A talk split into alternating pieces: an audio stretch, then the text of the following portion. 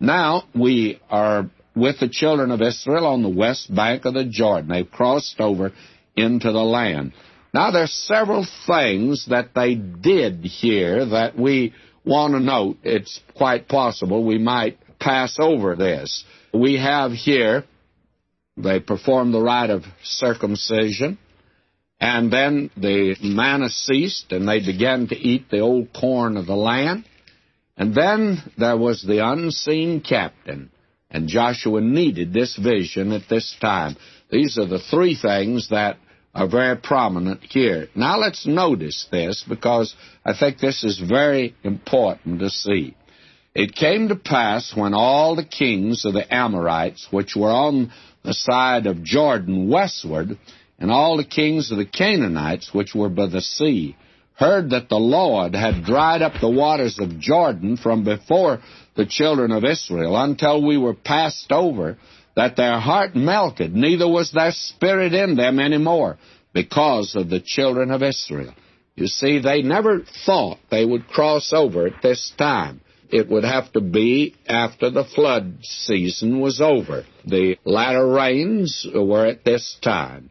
Now will you notice verse 2? At that time the Lord said unto Joshua, Make these sharp knives and circumcise again the children of Israel the second time.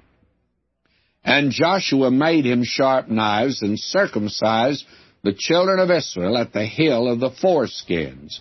And this is the cause why Joshua did circumcise. Now, why was it performed at this time? Well, all the people that came out of Egypt that were males, even all the men of war, died in the wilderness by the way after they came out of Egypt.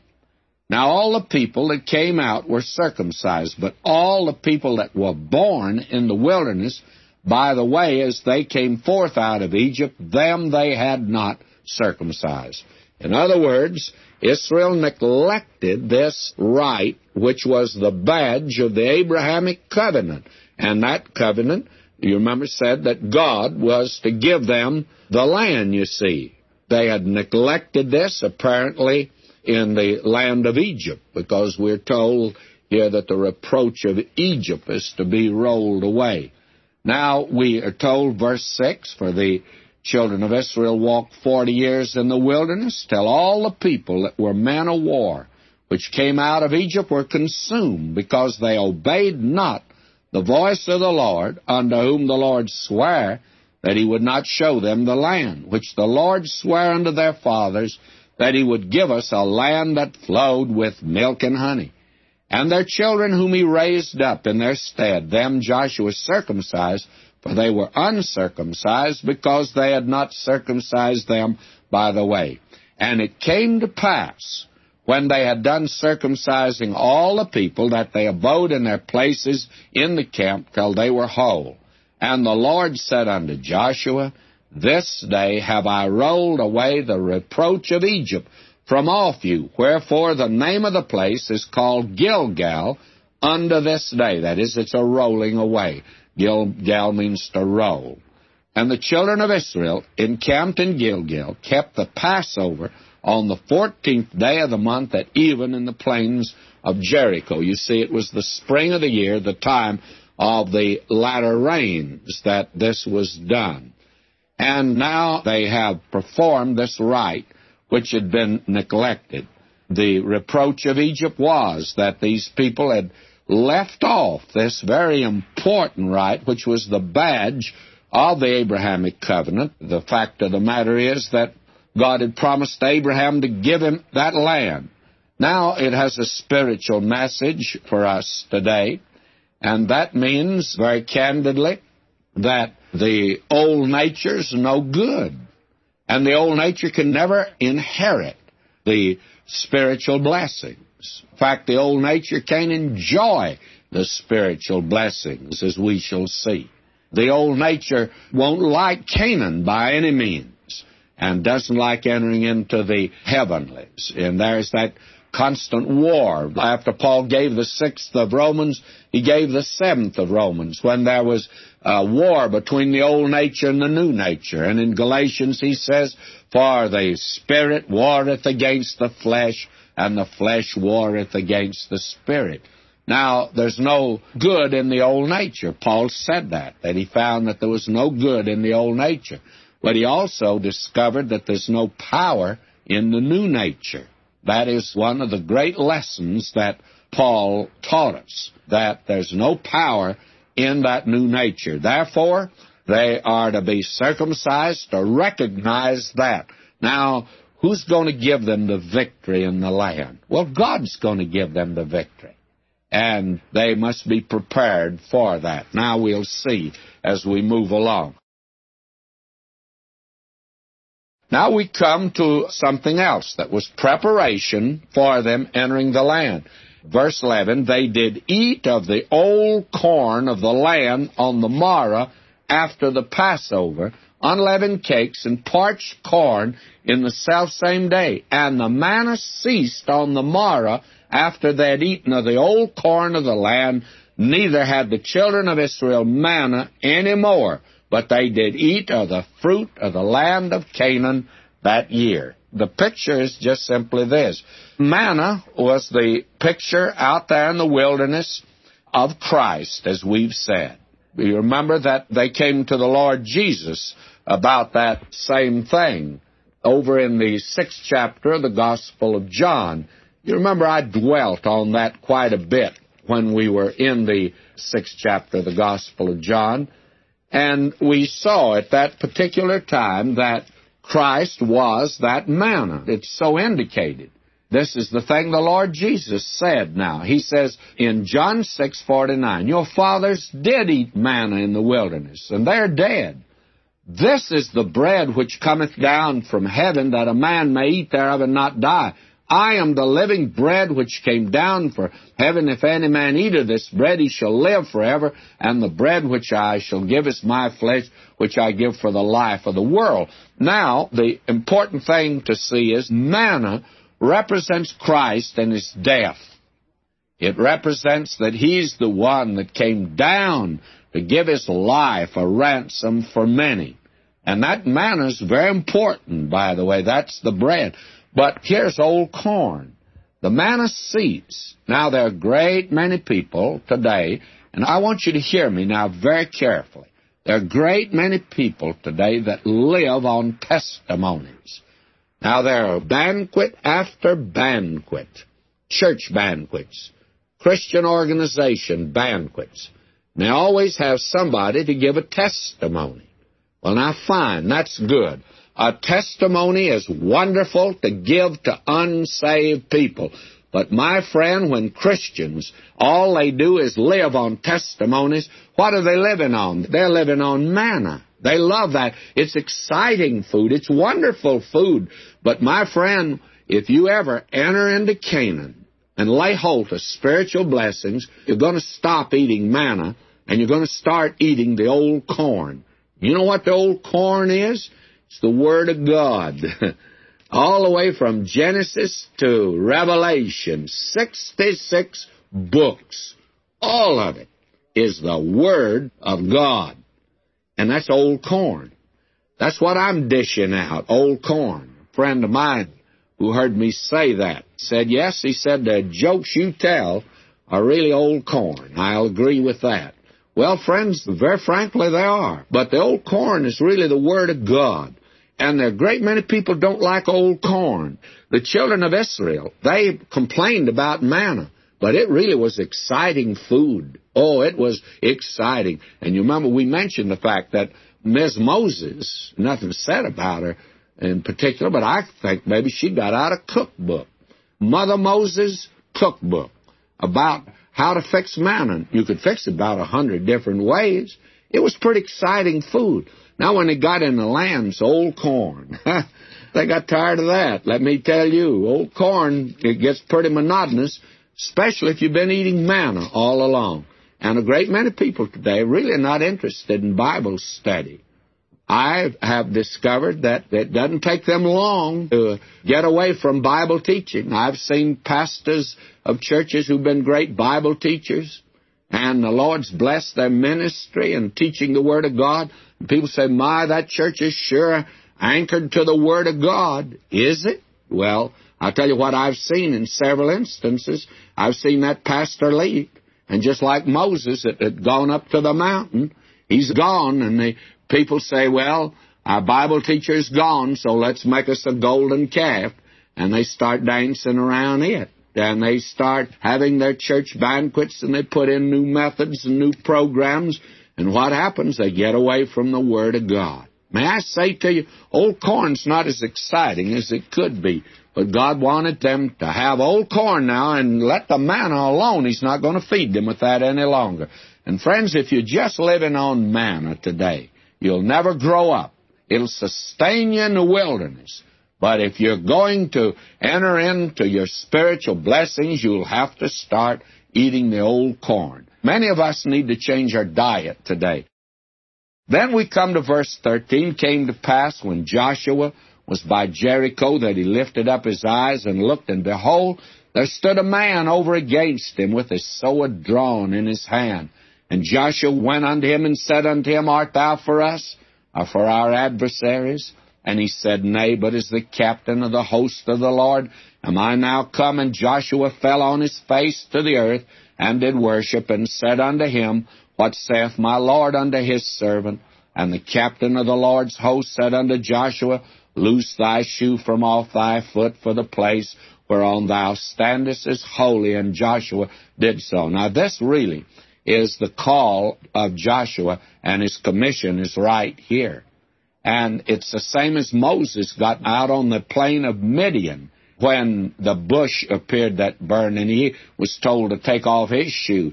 Now, I think this man Joshua walked out one morning after they crossed the Jordan River, and he looked over the scenery. And I want to tell you, it was impressive. There was the camps of all the 12 tribes all around him. And he looked at it, and I think he swelled with a little pride. I'm not sure but what he was like a second lieutenant. My, I tell you, he was one that was in charge of that. And he's the one. And GHQ's in his tent now. He's the leader of this great group. And he is the follower of Moses. He must have felt pretty good. Then he happened to look down at the edge of the camp and he saw one with a drawn sword. You know who that was? I believe that was none other than the pre incarnate Christ. He's the captain of our salvation. He was the captain. And Joshua, he looked at this one he said, You know, there's somebody down there that doesn't know that I'm the general here. And I never gave a command for anybody to draw a sword. I better go down there and put that fellow in his place. Let him know who's the general here. So he walked down there, and, well, our translation says, Art thou for us or for our adversaries?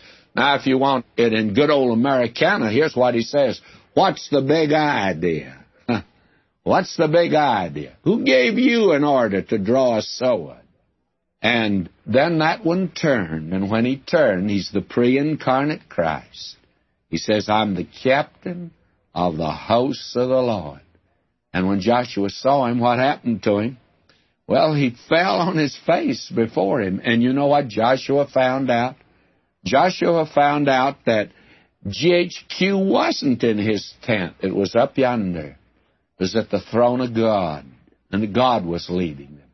And he found out he actually was not the captain of the hosts of the Lord. That he was under someone else and he'd be taking his orders from someone else, and that he would obey him. And you know, the thing about a soldier is he's to obey the command, those that are above him, the brass. I tell you, he bows before the brass and he salutes it. And that's what Joshua's learned now to do. Now, I haven't any problem with Joshua when I find him marching around the city of Jericho, which we'll see next time. He went around it seven straight days and on the seventh day seven times. I want to tell you one thing. That was a pretty foolish thing to do, as we're going to see. Now, if you had stopped Joshua on the sixth day and said, Look, Brother Joshua, or General Joshua, this is a pretty silly thing. He says, You know, that's what I think. Then why are you doing it? You're in command here. He said, You're wrong. I take my orders in another place. There's someone above me. I just happen to be a buck private in the rear ranks. And I'm taking orders there. And the orders have come from above that I'm to do this. And you know, it's not my business to question. I'm doing it because I've been commanded to do it. Now, today, our study brings us to the sixth chapter. The children of Israel have now crossed over the Jordan River and they've entered the land. They've crossed the Jordan in a most remarkable manner, by the way. You'll recall that the ark went down and the priests carried it, not the Kohathites, but the priests. And they stood in the edge of the Jordan, just get the soles of their feet wet. And then the waters were divided. Actually, this was a greater miracle, I think, than the Red Sea. That is, if you can put miracles in the class of great, greater, and greatest. The fact is that, you see, this Jordan River at this time was a rushing torrent. It's a quiet little stream when you're there in summertime. But believe me, during the rainy season, it can be a mighty ocean, by the way. And so it's a dangerous river at flood stage. And now they have crossed over. As Joshua put it here in the last verse of the third chapter, the people were passed clean over Jordan. Of course, he meant by that they all got over. Clean, though, can be used in another way. They came over through the death, burial, and resurrection of the Lord Jesus Christ. And we're told that two things happened, two memorial stones, that they took 12 stones, one for each of the tribe, out of the Jordan River where the priests stood, and then they took that up on the west bank of the Jordan, made a, a monument, a memorial out of it. And it was there to call attention to the future generations of how God had brought them over. It was something for them to go back to and something for them to rest in. And then they took 12 stones from the other side and put them in the Jordan River. And then we didn't read this before. It's in the fourth chapter, verse 16. Command the priests that bear the ark of the testimony that they come up out of Jordan Joshua therefore commanded the priests, saying, Come ye up out of Jordan. And it came to pass, when the priests that bear the ark of the covenant of the Lord would come up out of the midst of Jordan, and the soles of the priests' feet were lifted up under the dry land, that the waters of Jordan returned unto their place and flowed over all his banks as they did before. Now, the ark, of course, speaks of Christ. And they went over. Actually, they went over because he is the captain of the hosts of the Lord. And he's the captain of our salvation. And he's gone over Jordan. That is the way that leads into the place of spiritual blessings for us today, the heavenlies. And these two stones, memorial stones, the one in the river that the waters of death went over speak to us of the death of Christ for your sins and my sins. And the stones taken out of the river of death speak of his resurrection. And when the future generation says, What mean these stones? then they were told it was a commemoration and it was a communion for the people. We have that today. We call it the Lord's Supper. We meet around the Lord's table. And the bread and the wine speak of the body and blood of Christ. He went down through the waters of death and judgment for you and me, but he came up in mighty resurrection. And it is through his death that you and I enter into spiritual blessings and will finally and ultimately enter heaven. Now these people camp on the west bank of the Jordan River, and what a glorious, wonderful anticipation waits these people now. This is the land God had promised to give them. It's the land of milk and honey, and it's the land that they are told to possess. Obviously, their hearts are thrilled with it, and what a surge of real anticipation and joy went through the lives of these folk. I'm sure that Many of us see there are a lot of faults in our nation, and there are many things that are wrong today. But very candidly, friends, I love my country, and I tell you, I want it preserved. And I'm a squire, I guess. I get a thrill when the flag goes by, and I like to hear the Star Spangled Banner sung. I don't know, it sort of does something to me. It takes me back to those plains of Texas and the little schoolhouse I went to out there. Takes me to southern Oklahoma where I lived as a boy. And I fished and hunted over those Arbuckle Mountains. And I, to this day, when I get an opportunity, as I did recently, got on the train with my wife and we came down from Kansas City to Fort Worth, Texas. And that train goes right through the Arbuckle Mountains. I don't know, nostalgia does something to me. And then I go to Nashville, Tennessee, where I lived, and then I go to the places where I went to college and then to seminary. I go to Atlanta, Georgia, and I go to Dallas, Texas, and Memphis, Tennessee. These are the places, and they still, in my mind and heart, there's a thrill to think of them. I love my country.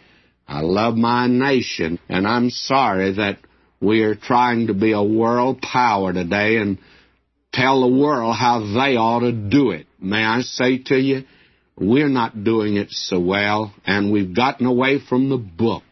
I don't feel like I should go out on a vendetta to try to straighten out the country. I don't think you can straighten out a system when the men who are running it are wrong. The only thing today that's going to be helpful is a return to the Word of God. Now, God prepared His people for entering that land. I have in my notes and outlines for chapter 5, condition for conquest. And there are three important things there. That was circumcision. You remember Joshua made sharp knives. What does those sharp knives speak of? They speak to me of the Word of God. The Word of God is quick and powerful and sharper than any two-edged sword. And it's able to divide. It's able to make a distinction. All the lines are rubbed out in morality in this country today. They're still black and white in the Word of God. And we need to get back to Bible morality today because there's no blessing for this nation or a people until they come back to the Word of God. And so here there had to be the use of the sharp and the rite of circumcision, that which was the token of the covenant God made with Abraham. And part of that covenant was they were to have that land. How important, friend, was then they were given now the old corn. And again, that's the Word of God. They no longer eat manna. Manna's thrilling food. My, the people today who love to go to prophetic congresses. I teach prophecy a great deal, but very frankly, a great many people are interested in the book of Revelation who are not interested in the epistle to the Romans. That's something that's true. Dr. A.C. Gaebelein, I went to see him when he was out here for his last trip and stayed here in Pasadena.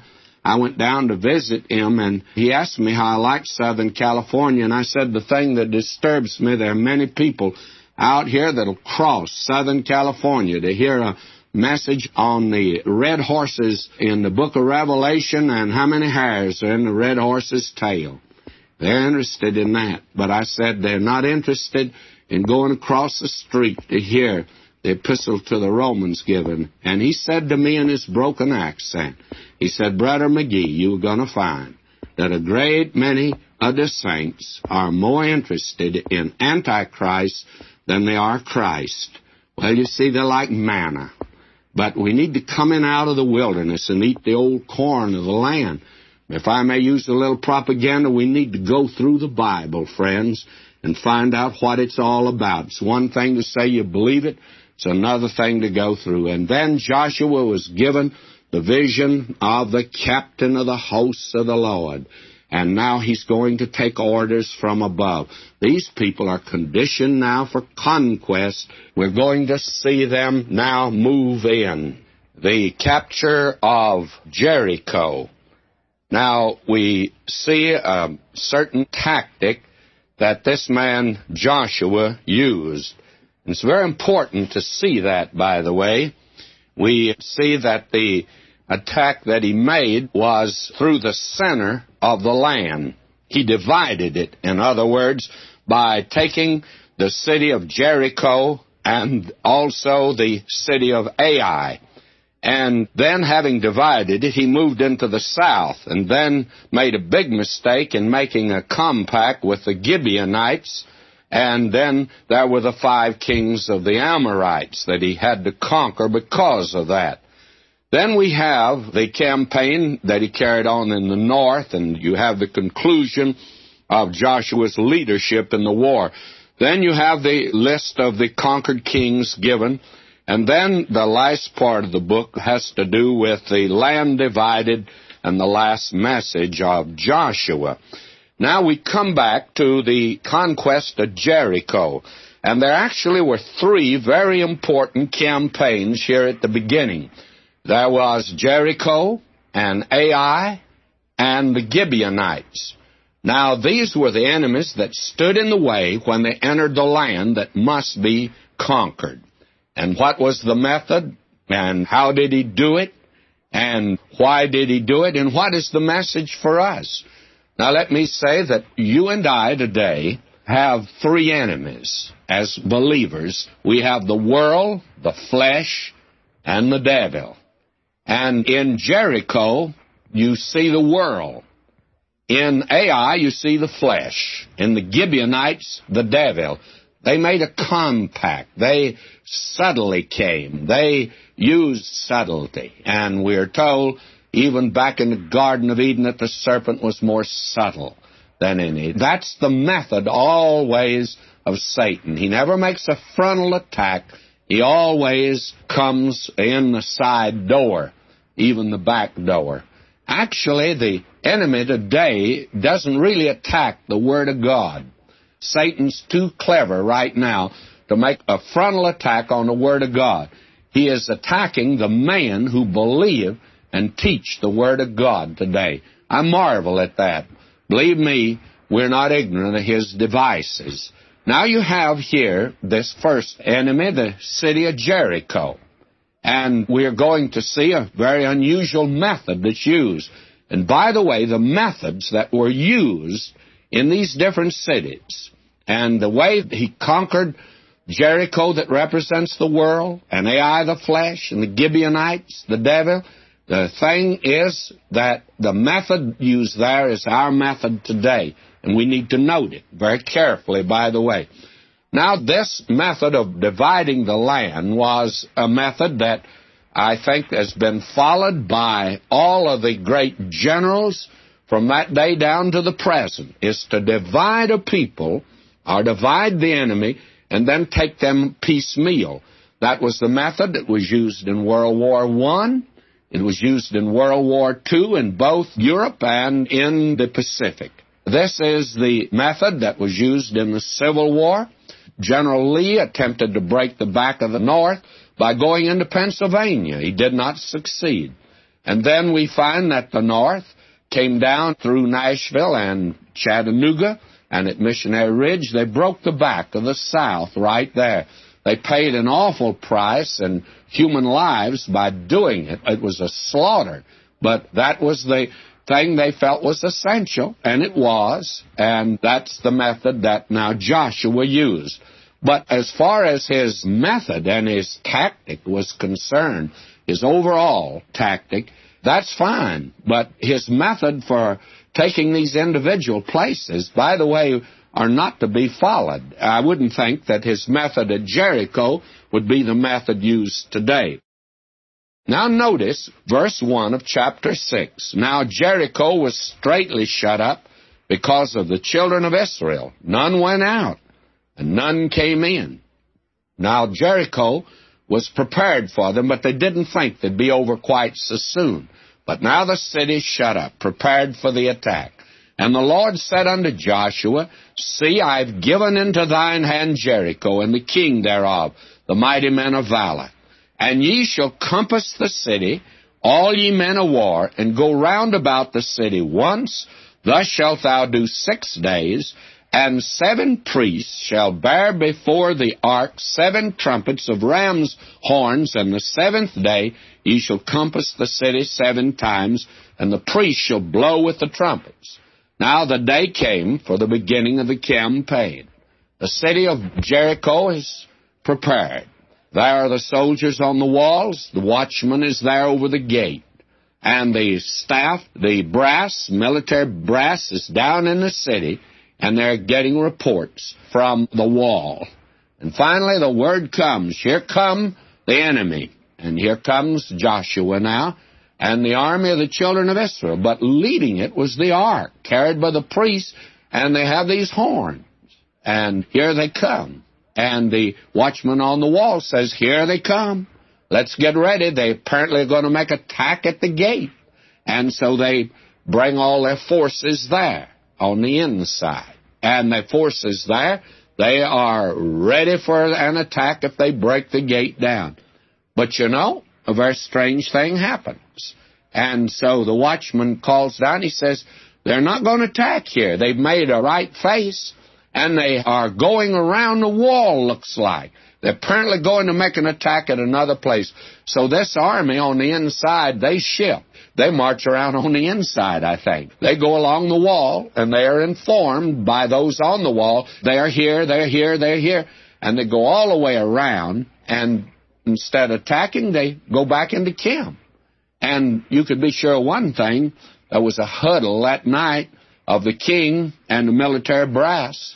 I tell you, the staff that night met in the Pentagon to see what in the world they were going to do and they wondered about it. They really are puzzled. So the next day, we have a repeat performance. The watchman on the wall says, Here they come, and here they come.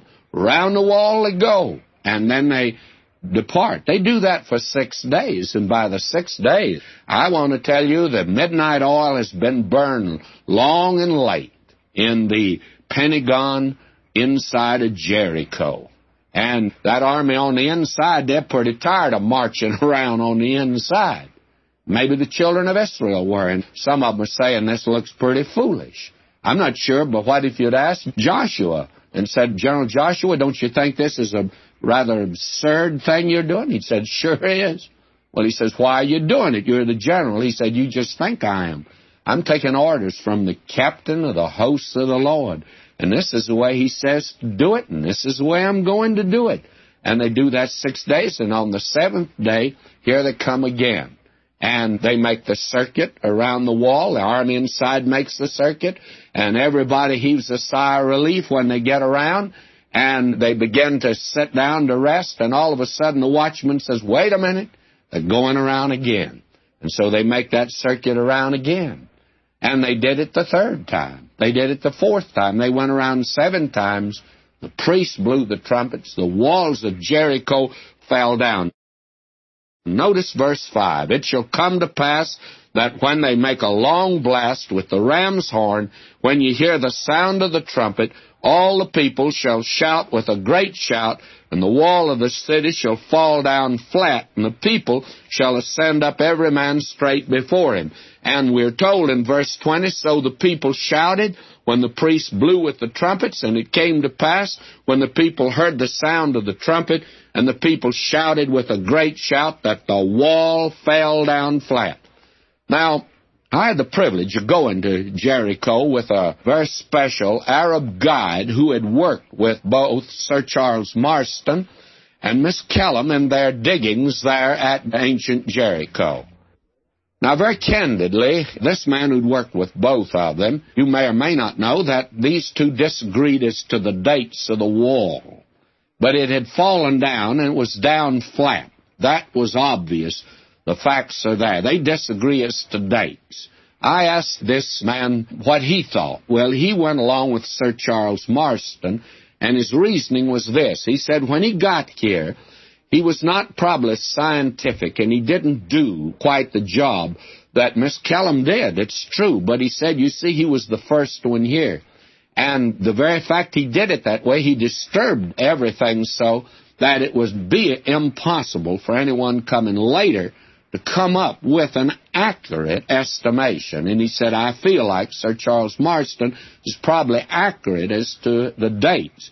Well, I let them argue that. All I'm interested in is a poor preacher. The Word of God says the wall fell down flat, and it's over there today. It fell down flat. You know, I somehow or another think that the Word of God is accurate about this. But now notice the method. There's a song, you know, that Joshua fit the battle of Jericho. And the question is, did he? No, he didn't. He didn't fight at all. You see, he just marched around the city. Who did the fighting? God did that, friends.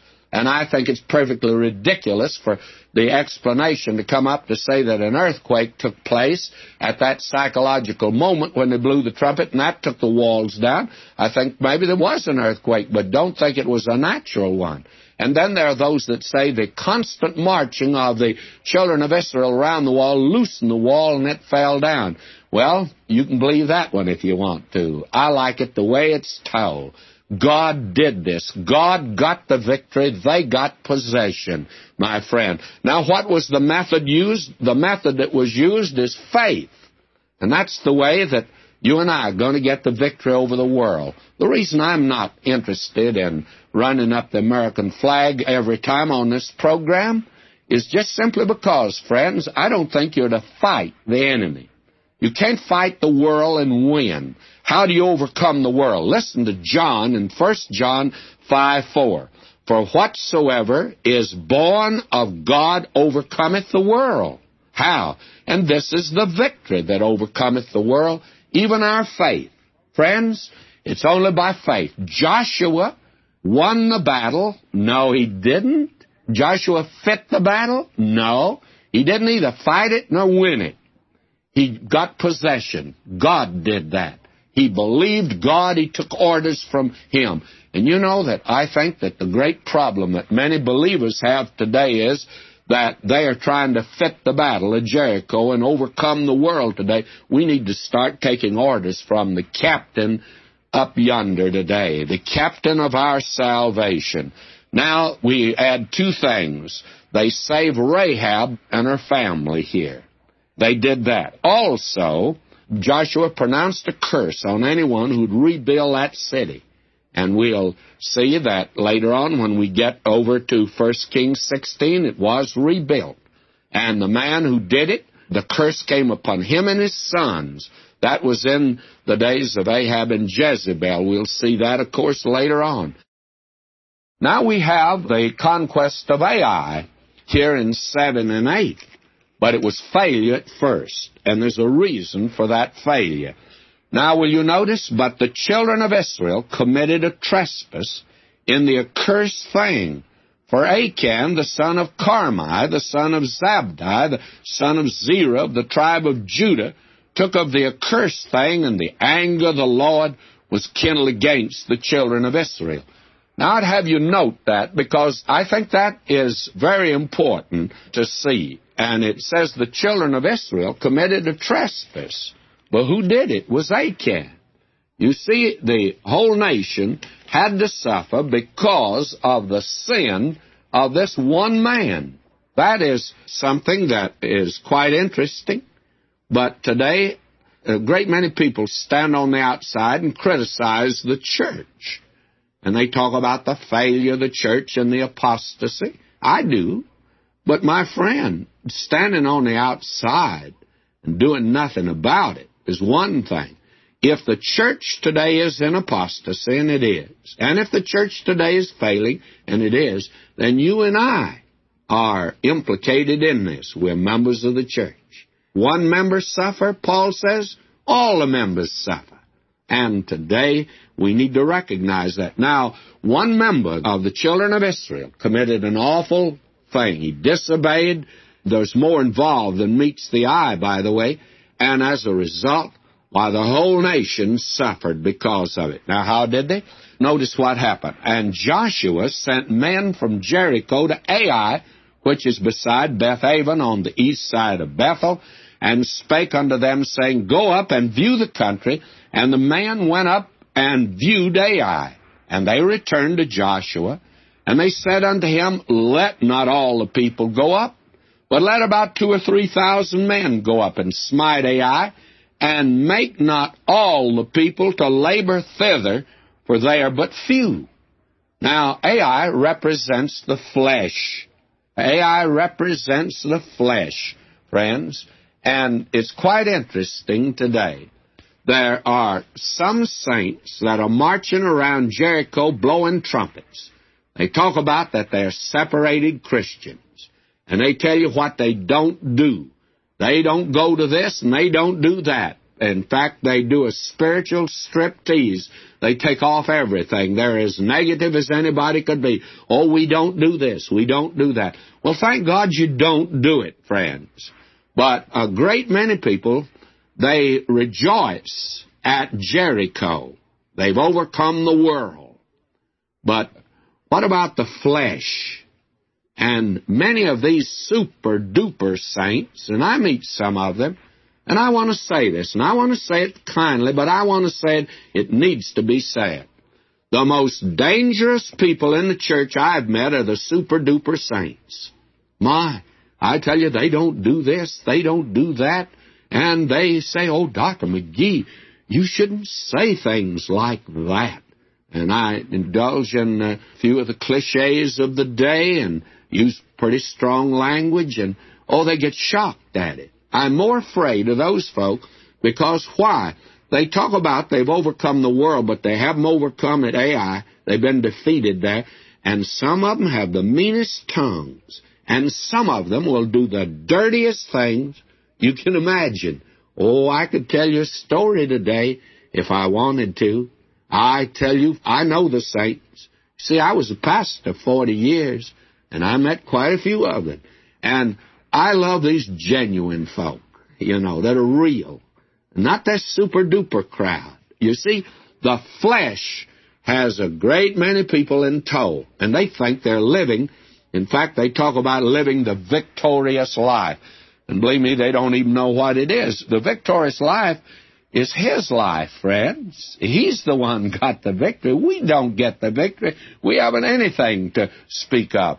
Now, you see, they're in the flush of victory. They have overcome Jericho. Oh, they didn't. God did it, but they thought they did. Before long, they're thinking they did it. Now these men go up and look at Ai, and they say Ai is nothing compared to Jericho. Well, you know, Ai was so small that I looked at it through binoculars, and we didn't even go up to it. Just a little old place, you know, doesn't amount to anything. And a great many people think that they've overcome the flesh, and they haven't. They are pretty good as far as overcoming the world. Now, what happened? Verse 4 So there went up thither of the people about 3,000 men, and they fled before the men of Ai. And the men of Ai smote of them about thirty and six men, for they chased them from before the gate even unto Shebarim, and smote them in the going down, wherefore the hearts of the people melted and became as water. Now, the very interesting thing here is they're defeated. The flesh has defeated them. And they were victorious at Jericho. Why? Because of the fact they're not using the tactics that God gives them. You can't use the same tactics to overcome the flesh that you do to overcome the world. Now, they didn't recognize their weakness. The problem today with a great many is they do not know their weakness. Paul learned that he says, I know that within me there dwelleth no good thing. Have you found that out, friend, Christian friend? Have you found out that there's no strength, no power in you whatsoever? You cannot live the Christian life and I have news for you. God never asked you to. God would like to live it through you. And in the seventh of Romans, you see a man that discovered there's no good thing in the old nature. And he found out something else. He says, To will is present with me, but how to perform it I find not. And he even found out there's no power in the new nature. To will, The new nature wants to live for God, but it doesn't have the power to. So in the 8th of Romans, the Holy Spirit is brought in. And it's only, friends, when we're filled by the Holy Spirit of God. And we're going to see here how that's done. Now, what happens here? They're defeated at Ai. And notice Joshua. And Joshua rent his clothes, fell to the earth upon his face before the ark of the Lord unto the eventide, he and the elders of Israel, and he put dust upon their heads. And Joshua said, Alas, O Lord God, wherefore hast thou at all brought this people over Jordan to deliver us into the hand of the Amorites to destroy us? Would to God we had been content and dwelt on the other side Jordan. The fact of the matter is that I think we've heard this little song before. These are the blues that he's singing, and he learned them out in the wilderness because that's what the people out there sang. But Joshua didn't sing them then. But now he can't understand why he's lost the battle, and he rents his clothes, and he cries out. Now listen to him. O Lord, what shall I say? When Israel turneth their backs before their enemies. For the Canaanites and all the inhabitants of the land shall hear of it and shall environ us round and cut off our name from the earth. And what wilt thou do unto thy great name? Now listen, listen to the Lord. And this is getting right down to the nitty gritty with a lot of us today. Listen to it. The Lord said unto Joshua, Get thee up Wherefore liest thou thus upon thy face? And I say, he says to this man Joshua, he says, get up off your face and cut up all this whining and in sackcloth and ashes before me. And a lot of Christians today spend their time whining before the Lord. Won't do you any good. God says, get up off your face. That's not the solution to your problem. Great many people talk about fasting and praying, and they have disheveled hair. I remember when I was a student in seminary that the women got a notion that the way to be spiritual was to be unkempt, to wear a dirty dress and uh, not go to the beauty parlor and have your hair fixed, and you go around with a long face, and that means you're spiritual. And believe me, were they a bunch of gossips in that day. My, you know, the president of the seminary, he called the women in one day, the wives of the seminary students, and he said, Now look here. You go to the beauty parlor, says some of you look horrible. You look terrible. You're not spiritual at all, and this is not spirituality. Paul Joshua gets down there, rends his clothes, throws ashes all over him. He was a mess. And he's the general, by the way. Now what does God say? He says, Get thee up Wherefore liest thou thus upon thy face? Israel hath sinned. Friends, let's get right down to the nitty gritty. What's your problem and my problem today? Now, I don't know you, but I know your problem. Sin is your problem. Oh, you say, I'm a saint of God. I'm a super duper saint. I am the chairman of the board of deacons. Oh, you are? Now, what does that make you? That makes you a bigger sinner than the rest of them. Why don't you deal with the sin that's in your life, Christian friend? That's the thing that's important. Israel hath sinned, and they have also transgressed my covenant, which I commanded them, for they have even taken of the cursed thing, and have also stolen and dissembled also, and they put it even among their own stuff. You know Joshua didn't know that? He didn't have the spiritual discernment that was in the early church. You remember when Ananias and Sapphira, when they lied, believe me, the Spirit of God brought that out immediately. And the early church was very sensitive to that sort of thing. But they're not very sensitive here. In fact, they're not sensitive at all. Now, I won't read all of this here, but what they had to do, they took the tribes. God says, sins in the camp. You'll have to deal with it. And so they take all the tribes and they march through. And finally, the tribe is taken. And we find that the tribe of Judah was guilty. And then they sent that tribe through, and they found out that it was the family of the Zerahites. And then they had that family go through, and we find that Zabdi was taken. And he brought his household man by man, and what happened? Achan, the son of Carmi, the son of Zabdi, the son of Zerah of the tribe of Judah, was taken. They had to go through all this procedure to ferret out the thing that was wrong. And it's very difficult today to distinguish evil in the church.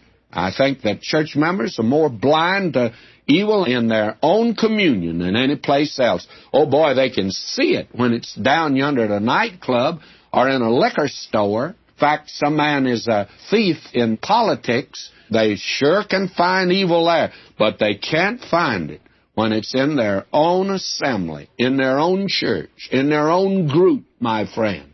How tragic that is today. Now, notice what happened. Verse 19, And Joshua said unto Achan, My son, give, I pray thee, glory to the Lord God of Israel, and make confession unto him, and tell me now what thou hast done. Hide it not from me. Now listen to this. And Achan answered Joshua and said, Indeed, I have sinned against the Lord God of Israel, and thus and thus have I done. All right, let's get the thus and thus down in facts and figures. Let's make a list. Now notice what he says. When I saw among the spoils a goodly Babylonish garment and two hundred shekels of silver and a wedge of gold of fifty shekels weight, then I coveted them and took them, and behold, they are hid in the earth in the midst of my tent, and the silver under it. Notice the steps of this man's sin. I saw, I coveted, and I took them. Those are the steps of the sin of the flesh today. I saw something, I coveted it, and then I took it. That is the thing back of gossip today. Why is it people criticize someone else? Well, it's envy and jealousy there. There are those that cause strife today just because that it builds up their own ego. It calls attention to them. It makes them look better than the person that they're criticizing. That's the reason that sometimes you find a board that'll criticize their pastor. You know why? Puts them in better light. Why is it that the members will sometimes criticize Sunday school superintendent or a board member? Puts them in a better light, you see. This is the old sin of the flesh. I saw, I coveted, and I took.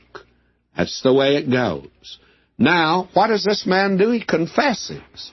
And he lays it right out. Now, what is this for the believer? How are you going to overcome the flesh, friends? You are going to have to deal with sin in your life. You can't have fellowship with him. Now, I go back again to First John. You'll remember that we saw that's the way to overcome the world is by faith. But that's not the way that you overcome the flesh. How do you overcome the flesh? Well, first of all, we want to have fellowship with Him. And we want to be filled by the Holy Spirit that we might serve Him. Now, how are we going to have fellowship with Him? How are we going to have power in our lives? Well, He makes it very clear the way you can't do it. He says God is light and in him is no darkness at all. If we say that we have fellowship with him and walk in darkness, we lie and do not the truth. Just to say you are having fellowship with him and living in sin, you're not kidding anybody. And you're certainly not having fellowship with him and you know it. If we walk in the light, as he is in the light, that is the light of the Word of God again. We have fellowship one with another, and what happens?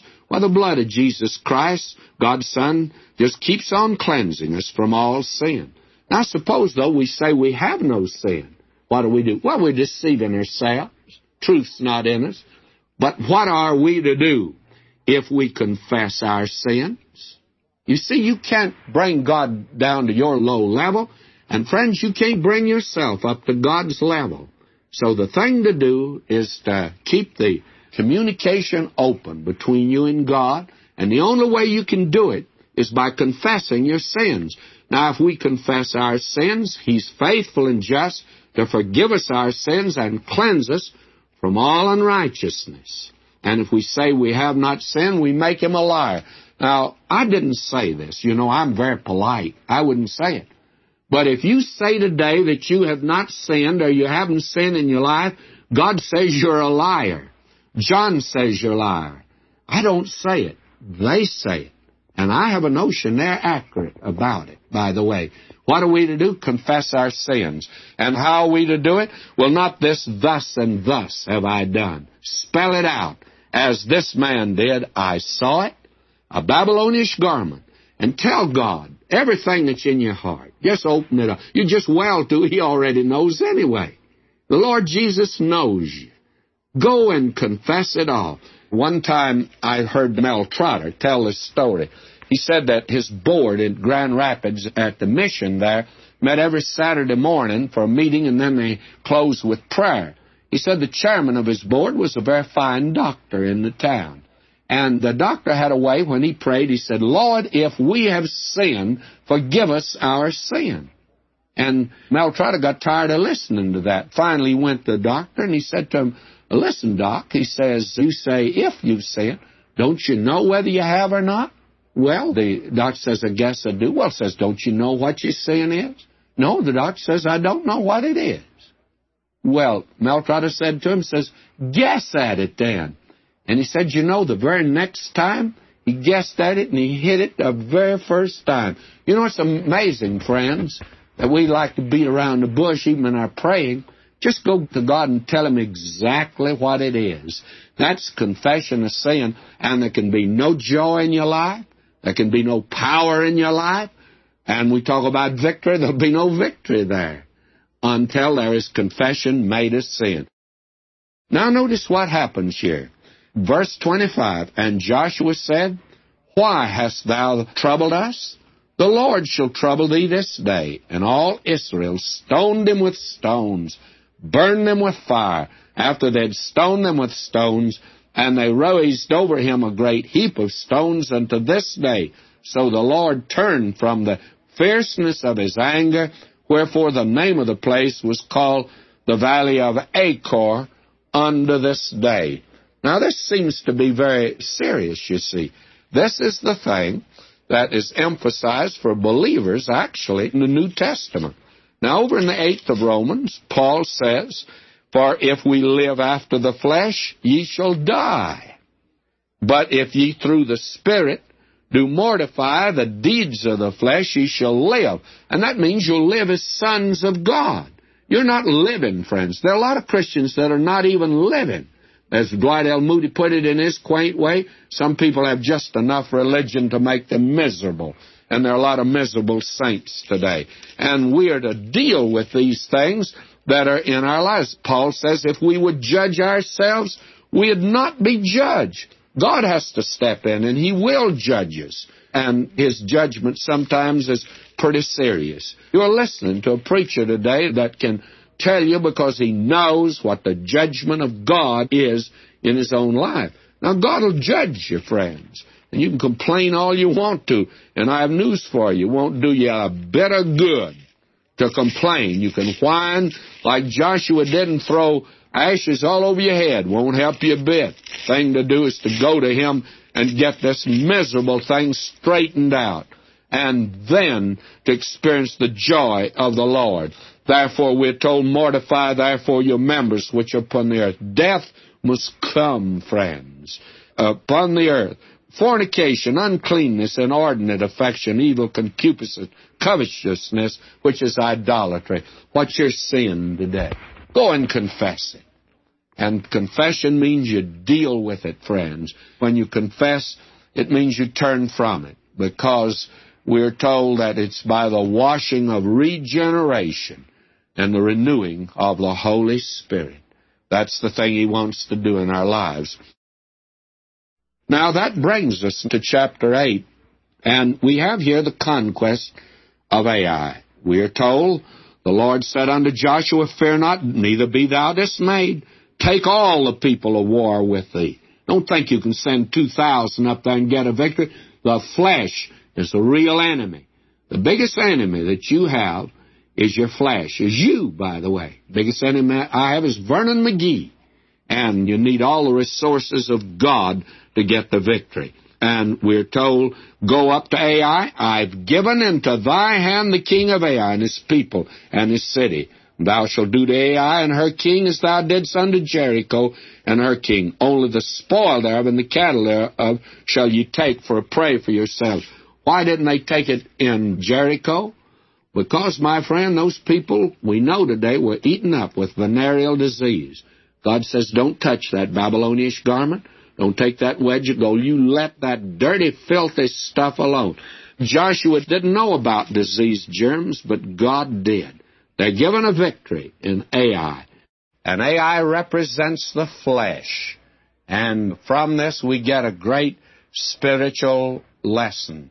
First of all, there must be a recognition of the enemy and the potential.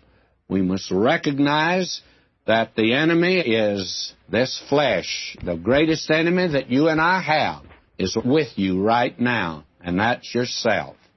A great many people like to blame the devil. I hear people say, and a comedian uses, the devil made me do it.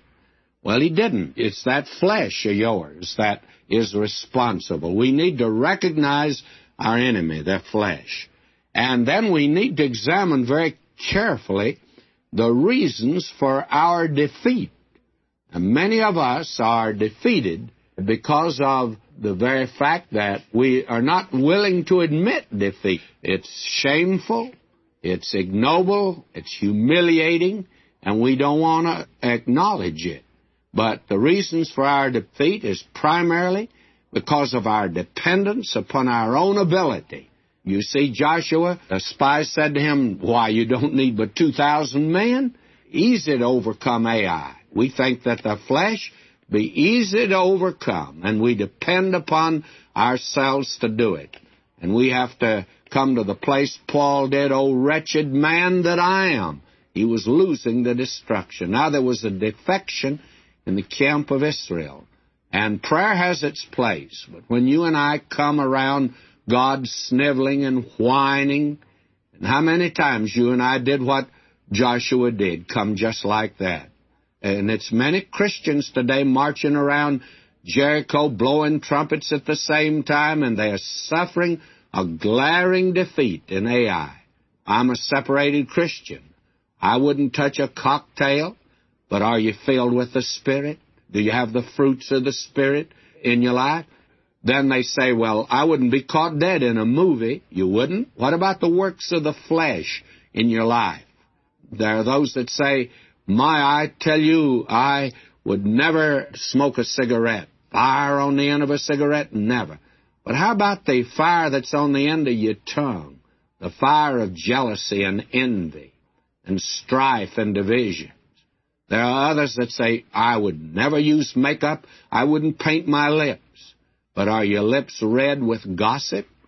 You know that we need to recognize we are a shoddy and shabby saint, and that many of us are putting up a front. Now, I know there are not many that talk like this on radio or in the pulpit today because it's not popular. Prophecy is very popular. Or to talk about how good we are. But my friend, we need to recognize today our reasons for our defeat by the enemy. And then the resources God provides to overcome the enemy. And first of all, there's a war to be fought. The Spirit warreth against the flesh, and the flesh against the Spirit. And we need to recognize that the only way that we can overcome is through the Spirit of God. And then Christ died a judgment death that was against our sin nature.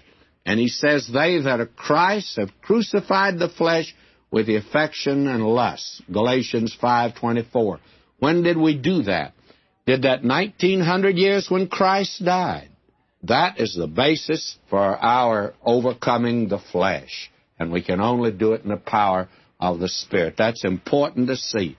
Now, when we come to the 30th verse of the 8th chapter of Joshua, we find that after this victory that Joshua built an altar unto the Lord God of Israel in Mount Ebal. And then also Moses, the servant of the Lord, commanded the children of Israel, as it is written in the book of the law of Moses, an altar of whole stones, over which no man hath lift up an iron, and they offered thereon burnt offerings unto the Lord, sacrificed peace offerings. And he wrote there upon the stones a copy of the law of Moses, which he wrote in the presence of the children of Israel. Now we find that what they did was what Moses commanded. They read from Mount Ebal and from Mount Gerizim the curses and the blessings. Verse 34, and afterward he read all the words of the law, the blessings and cursings according to all that's written in the book of the law. There was not a word of all that Moses commanded which Joshua read, not before all the congregation of Israel, with the women and the little ones and the strangers that were conversant among them, those that could understand their language. And as a result, why we have here the entire law of Moses that was read, they had a through the Bible program, you see. They didn't read part of it, they read all of it. Now in chapter 9, we come here to another very important section, and we have here the league with the Gibeonites. Now they were south of Jerusalem, and we see the southern campaign. Now, they were very clever, these Gibeonites, and I want you to notice that, and let me read here at this particular place. It came to pass when all the kings which were on this side Jordan, in the hills and in the valleys, and in all the coasts of the great sea over against Lebanon, the Hittite, the Amorite, the Canaanite, the Perizzite, the Hivite, and the Jebusite, including the electric light, by the way, heard thereof, that they gathered themselves together to fight with Joshua and with Israel with one accord. Now there was a group there, one group, they wanted to be smart. And their thought was not to fight, but uh, make a compact. And therefore this war in the south now, you see, he's divided the land, and now he's moved south. And the Gibeonites, when the inhabitants of Gibeon heard what Joshua had done unto Jericho and unto Ai, they said, Well, we won't fight them. And they were next in line, by the way. They were around Jerusalem. And we read, They did work wilily and went and made as if they had been ambassadors. And they took old sacks upon their asses, and wine bottles, old and rent and bound up, and old shoes and clouted upon their feet, and old garments upon them, and all the bread of their provision was dry and molded. They went to Joshua under the camp at Gilgal, and said unto him and to the men of Israel, We be come from a far country. Now therefore make ye a league with us. Now the men of Israel said unto the Hivites, Peradventure ye dwell among us, and how shall we make a league with you? They said unto Joshua, We are thy servants. And Joshua said unto them, Who are ye? Friends, come ye? And they said unto him, From a very far country thy servants have come, because of the name of the Lord thy God, for we have heard the fame of him and all that he did in Egypt. You see, they're a bunch of liars. They are working cleverly, you see. They live right there in the land, right around Jerusalem. And they act as if they've come from a far country. They say now they really want to worship the living and true God. And they mention the fact, they call attention. If it hasn't been noticed, while we took victuals for our journey, and we had on new clothes, and look at them now. Our bread now, we took hot for our provision out of our own houses on the way we came forth to go unto you. And now behold, it's dry, it's moldy, and so on. Look at our clothes. Oh boy, are they clever. And you know what happened? Joshua fell for it. And he made a compact with them. Now, a treaty was honored in that day, although made under these circumstances. A man's word was pretty important. You see, they were rather uncivilized in those days but they pretended to come from the outside. Now, Joshua was told to make no treaty with the people in the land. And so they used this very clever ruse. And now, you remember, Jericho represents the world. How do you overcome the world? By faith. Ai represents the flesh. How do you overcome the flesh? By fighting it? No, you can't overcome by fighting it because you're not able to. You're to recognize your weakness and to go in confession and let the Spirit of God get the victory. It was God now said, I'm going to give you Ai. Now these Gibeonites, they represent the devil. And what are we told to do today? Back to Ephesians, for Ephesians in the New Testament corresponds to Joshua in the Old Testament, you see. And I'm reading now Ephesians 6, verse 11. Put on the whole armor of God, that ye may be able to stand against the wiles of the devil. Now, the Gibeonites, they work wilily. They should beware of the wiles of the Gibeonites, but they didn't. And we're told today that we may be able to stand against the wiles of the devil.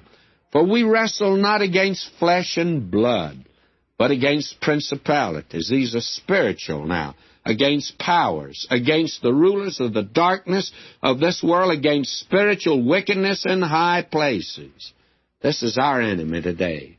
We do not have a flesh and blood enemy. We have a spiritual enemy, and that's Satan. And how many Christians even recognize him? And what does he do? I don't think he's interested in getting you on pot, my friends. I'm not sure that he's interested in wanting to make a drunkard out of you. I don't think that he works down in the bar rooms and in the sinful places of the world. I think he's ashamed of that crowd. They're his. He's a little ashamed of them. He went to church last Sunday. And he'll be there next Sunday, by the way. He wants to be religious. The devil does, provided you fall down and worship him. And there's a lot of that today. He works wildly. We need to be very careful. How many Christians are taken in? I am amazed at the stupidity of the saints. They're taken in by every ruse that's imaginable. And that which is standing for the Word of God for some strange reason. They stand and question it all the time, and yet they're taken in on every hand. A man was telling me about certain programs he supported, the reason he couldn't support mine. Well, naturally, I'm a little selfish about this matter. I feel like I'd like to have people support the Word of God. But you know, he mentioned a couple of rackets, religious rackets, and he supports them but he can't support mine because he's supporting them. By the way, he didn't question mine, but he just said he was doing this. The only thing I did, I said, Have you investigated these? Oh, he's heard them on the air. I would say that you'd need to do investigating. That's what I say to folk about our program, that we actually are trying to teach the Word of God. How important that is, friends. The devil, he can pull a wool over our eyes. And you remember, Paul says, we're not ignorant of his devices. Well, aren't we a little ignorant of his devices? Well, let me turn over, if you don't mind, to a passage of Scripture over in James 4 7. Now, what are we to do? How can you overcome the devil, by the way? Listen to this. Submit yourselves, therefore, to God. Resist the devil, and he'll flee from you. And that's James 4 7. My friend, we need to submit ourselves to God. That's the first thing.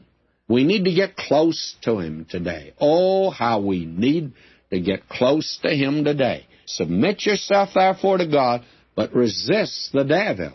And the thing to do is to have nothing to do with that which you do not know anything about. There's a danger of being linked up with him today. Somebody says, How in the world do all of these survive, these different religious rackets, even in churches? How do they survive? They survive, my friends, because God's people are supporting them, and they're supporting them because they're not resisting the devil. Why we go to church with him, I'm afraid, sometimes. This is very important to see. Now, the children of Israel, this is the one time they really lost, and it got them involved in a very difficult situation. Chapter 10. This is the long day of Joshua.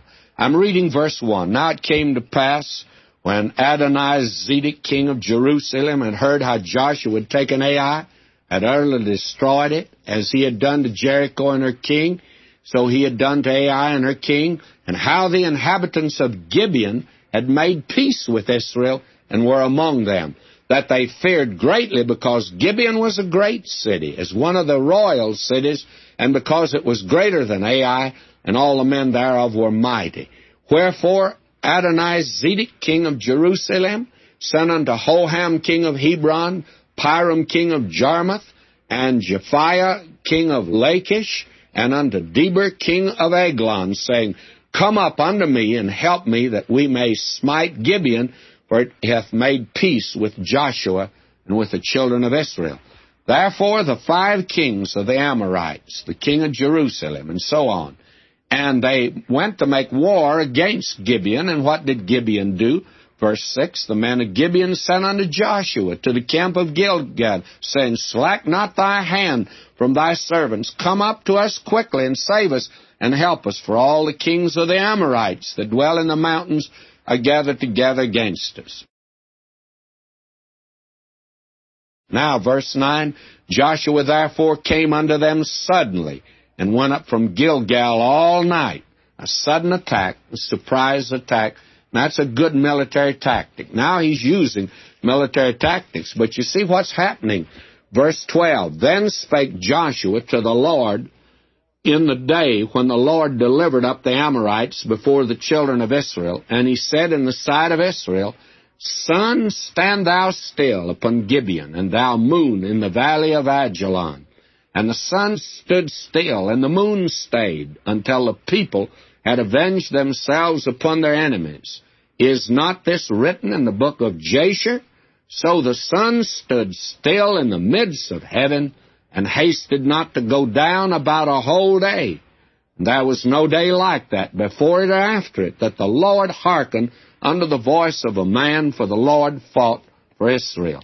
Now the question has always been about the long day of Joshua and it's been questioned a great deal, and all kinds of explanations have been offered concerning it. Let me mention some of the explanations that are given. I noticed that one Christian organization that works on college campuses, they avoid giving any interpretation of it. Then there's another interpretation, and that's that this is poetic language and it's a poetic expression. It's not to be taken literal, it's non literal. And they refer, of course, to the stars fought against Sisera that's mentioned in Judges 5.20. And when we get there, we'll find out the stars did fight. It's literal. Now, another explanation that's offered that it's a miracle of refraction. The sun stood still, the moon stayed. It was a matter of refraction, a matter of a reflection, you see. And they use verse 13 here. So the sun stood still in the midst of heaven, hasted not to go down about a whole day. And then another explanation is that God stopped the entire solar system. Then spake Joshua to the Lord in the day when the Lord delivered up the Amorites before the children of Israel, and he said in the sight of Israel, Sun, stand thou still upon Gibeon, thou moon in the valley of Ajalon. And that is the explanation I take, but we need to note something else. Actually, God blacked out the sun. You must remember that the American Standard Version here says that the sun became silent, which actually means that what this man Joshua wanted was not more sunshine. He wanted less sunshine. And the Berkeley translation has it, O sun, wait in Gibeon. And you'll notice that it was covered over with a great deal of, well, I was going to say smog, but covered over, and it didn't come through because, after all, the heat's 112 degrees in that land at this time of the year. And actually, Joshua did not want more sun, he wanted less sun. And I believe that the correct explanation is therefore that God actually stopped the solar system, but He also cut down the heat of the sun. That, I believe, is the explanation of it, the way that it really took place. Now, let's look in that for just a moment. With 105 to 120 in the shade, and there was no shade, Joshua didn't want more sunshine, and God covered the sun. Hailstones came down. It was not the rainy season. And if you look at the record upon Gibeon, that was directly over. And we believe that the explanation is that God actually did this because this is the way that it happened. And God gave the victory to Joshua. Our book, Have You Crossed Over Jordan? If there are those of you who have not received it and would like to have it, would write in for it, we'd like to send it to you. And in that, we have a chapter on Ai and I, the flesh. We have that because we think that's a very important thing because so many Christians think that they're living a spiritual life because they've overcome the world. That is, they don't participate in things in the world. Well, you can be the meanest saint in the world and not go to many of these things that are worldly, friends, because the flesh has overcome you. Actually, our greatest enemy is the flesh. Now, we have to restrict this book to those who support the program, and friends, it must be that way because actually we wouldn't be on the air very long if the books were given away. But notes and outlines, they come to you.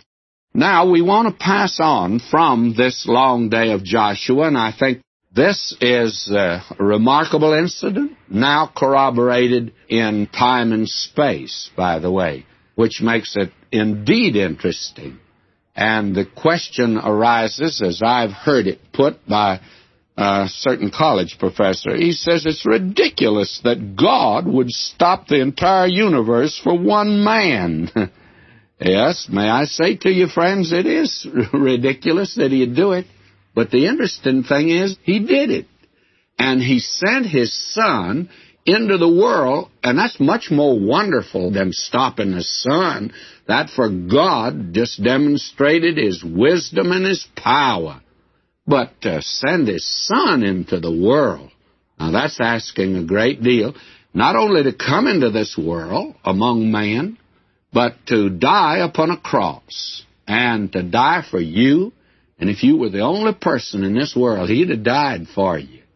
May I say to you, maybe the professor wants to say that's ridiculous, and it is, but we have another word for it, and that's by grace are ye saved through faith, that not of yourself. It's the gift of God. Or, there's still another word. God so loved the world. And that's the basis of it all, that he gave his only begotten Son, and man's response is faith, that whosoever believeth in him might not perish but have everlasting life.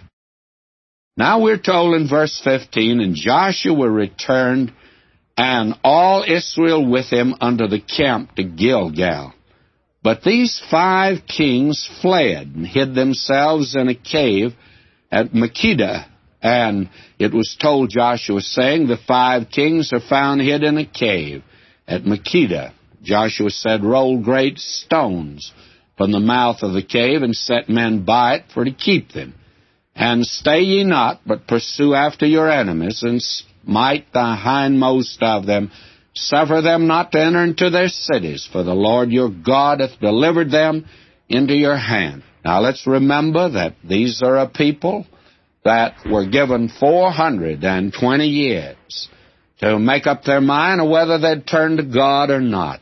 God had the report out that He was going to give it to the nation Israel, and He would have saved anyone that would have turned to Him. And He told them that they had to stay out of the land for 420 years, for the iniquity of the Amorites was not yet full. And then when they crossed the Red Sea, we see another reason for God bringing them as he did across the Red Sea. Not only for the nation Israel's sake, to demonstrate his redemption through power, and as he had by blood in Egypt that last night when the angel passed over when the blood was on the doorpost. Not only to impress Egypt and convince them that there was the living and true God amidst all the idols of Egypt, but also these people in the land. For that harlot Rahab said, We've heard how God led you across the Red Sea. She believed Now, if that woman believed, anybody could have believed God. And these are those that did not, and judgments coming upon them. Now, that message has never been changed. God loves the world. God loves you. But He gave His Son that whosoever, and that means you, means me, that will believe on Him. What about it? Well, they won't perish. Well, will you perish if you don't? Yes.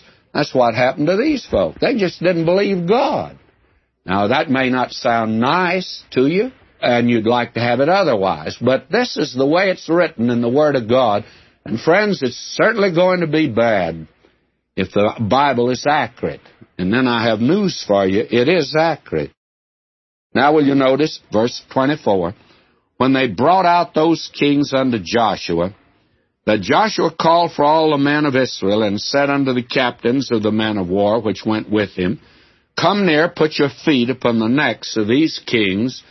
And they came near and put their feet upon the necks of them. And Joshua said unto them, Fear not, nor be dismayed, be strong and of a good courage, for thus shall the Lord do to all your enemies against whom ye fought. Now this was a very impressive array of kings and they were enemies that 40 years before that had caused the spies to go back and say, we just can't enter that land. We'd never be able to take it. Now, this is done by Joshua to strengthen the heart of these people. They were frightened folk. When you talk about the bravery of these people, wasn't any bravery at all. I remember hearing the whimsical story of World War One when a certain hero of that war who had captured more German prisoners than any other, and he was being feted by some of the society folk in Nashville, Tennessee. One dear dowager there, she wanted to make conversation, and she was as talkative as she possibly could be, and she said to him, calling him by his name and giving his rank, and said to him, What was your feeling when you brought all those soldiers in. He says, I was scared to death. May I say to you, that was the condition of these people. Now, God wants to encourage them, you see. Now, afterward, Joshua smote them, slew them, hanged them on five trees, and they were hanging upon the trees until evening. Came to pass at the time of the going down of the sun that Joshua commanded, they took them down off the trees and cast them into the cave wherein they had been hid, and laid great stones in the cave's mouth, which remain until this very day. You see, they could have left them in that cave with the rocks there and starved them to death. It was much more humane to slay them as they did, and they didn't dare turn these kings loose. They had no prison they could put them in. And so this was the disposition that had to be made of the enemy in that day. Now, we are living in a day when we think we are more civilized. But when you think of the bombing, the war in Vietnam, and World War II, the Korean War, and you think of the different lawlessness that's taking place in our land, well, my friend, I don't think that you're in a position to criticize this incident here. They didn't have lawlessness, and they're settling their problems in a only way that you can settle them with a sinful, wicked race that if these kings had been turned loose, they would have led a rebellion against Joshua that would have caused literally thousands to die. Verse 27, that they hanged them, we're told, and they took them down off the tree. Why? Cursed is every one that hangeth on a tree. They didn't leave them there overnight. Why did they hang them up? They apparently had stoned them. Well, because when it was an awful crime, that's what they did in Israel. And that's the reason that the Lord Jesus, he was not stoned, as you know, he's crucified. They took him down. Why? Cursed is every one that hangeth on a tree. He bore the curse for you and me. This is a tremendous chapter, by the way. And then we find that Joshua now in the south is moving all the way down to Hebron and Debir. And we read in verse 41, And Joshua smote them from Kadesh, Barnea, even unto Gaza, And that is way down, as you know, way over on the coast. And this is in the south of the land. And all the country of Goshen, even unto Gibeon. And all these kings and their land did Joshua take at one time, because the Lord God of Israel fought for Israel. That is very important to see, that He is the one giving them the victory. They are getting possession.